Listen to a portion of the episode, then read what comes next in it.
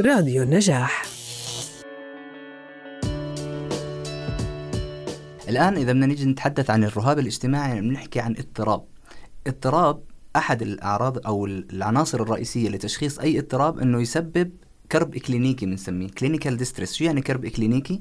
معناته إنه هذا الشخص صار غير قادر على إكمال أحد جوانب حياته الثلاث الرئيسية إما التعليم أو العمل أو اللي هي الحياة الاجتماعية. واحدة من الثلاث الرئيسية إذا إذا أثر هذا الشيء على واحدة من الثلاث جوانب الرئيسية بطريقة بيسموها significant أو ملاحظة من قبل الآخرين فمعناته إحنا دخلنا في اضطراب بطلت مشكلة لكن السؤال بشكل أدق شوي إذا بدنا نيجي نحكي نحكي إذا كان المجتمع بيدعم فكرة الخجل فهل هذا يشخص اضطراب آه، رهاب اجتماعي؟ يعني إذا بدنا نيجي نحكي عن المجتمع الأردني كمجتمع إحنا عايشين فيه أو المجتمع العربي بشكل عام مجتمعات محافظة.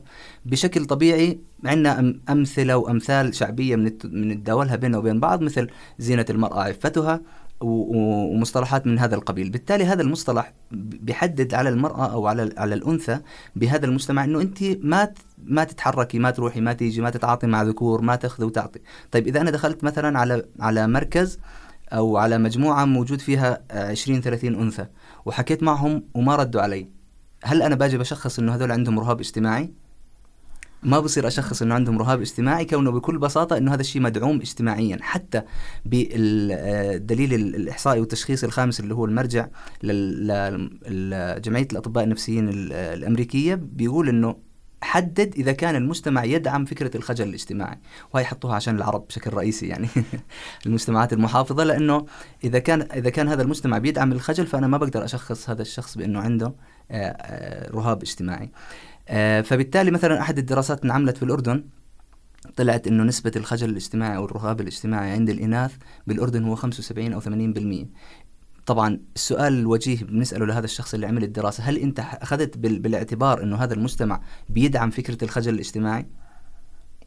طبعا ما أخذها. فمجرد إنه أخذها معناته راح تنزل النسبة لتصير بحيث إنه مقاربة للنسبة العالمية اللي هي من 5 ل 10% بين بين الناس يعني بينتشر اللي هو الرهاب الاجتماعي. لكن لما تطلع 80% من الإناث عندهم رهاب اجتماعي في الأردن فمعناته إحنا يعني في مشكلة حقيقية. لذلك الخجل هو هو مشكلة آه، لكن ليست اضطراب. ممكن تأثر على حياة الإنسان لكن بحيث أنها مدعومة اجتماعيا فهي لا تعتبر اضطراب.